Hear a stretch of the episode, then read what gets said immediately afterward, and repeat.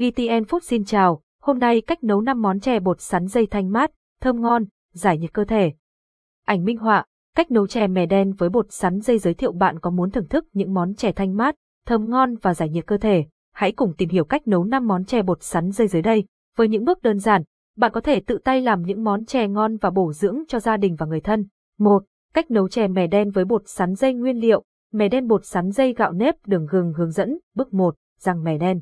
Nhặt sạch sạn, bụi bẩn trong mè đen, rang mè đen với lửa nhỏ cho đến khi mè nổ lách tách. Bước 2, xay mè và gạo nếp, cho mè rang vào máy xay sinh tố xay nhuyễn mịn, rang và xay gạo nếp cũng như mè đen. Bước 3, nấu chè, cho vào nồi bột sắn dây, bột gạo nếp, mè đen, đường, nước và gừng. Nấu và khuấy đều để chè không bị cháy. Nấu cho đến khi chè chuyển từ màu trắng sang màu đen. Bước 4, thưởng thức, múc chè ra bát và thưởng thức. 2. Cách làm chân trâu bằng bột sắn dây bạn đã từng nghe về chân trâu bằng bột năng, nhưng đã thử làm chân trâu bằng bột sắn dây chưa? Hãy thử cách này để có những viên chân trâu giòn ngon.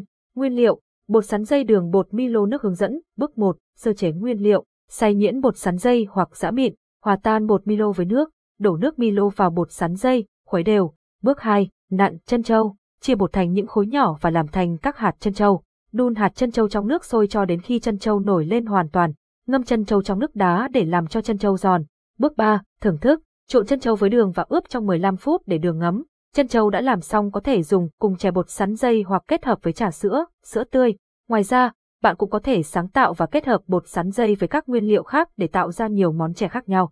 Kết luận hy vọng qua bài viết này, bạn đã nắm được cách nấu chè bột sắn dây và làm chân trâu ngon tuyệt vời. Hãy thử chủ tài nấu những món chè này để chiêu đãi gia đình và người thân cảm ơn và hẹn gặp lại.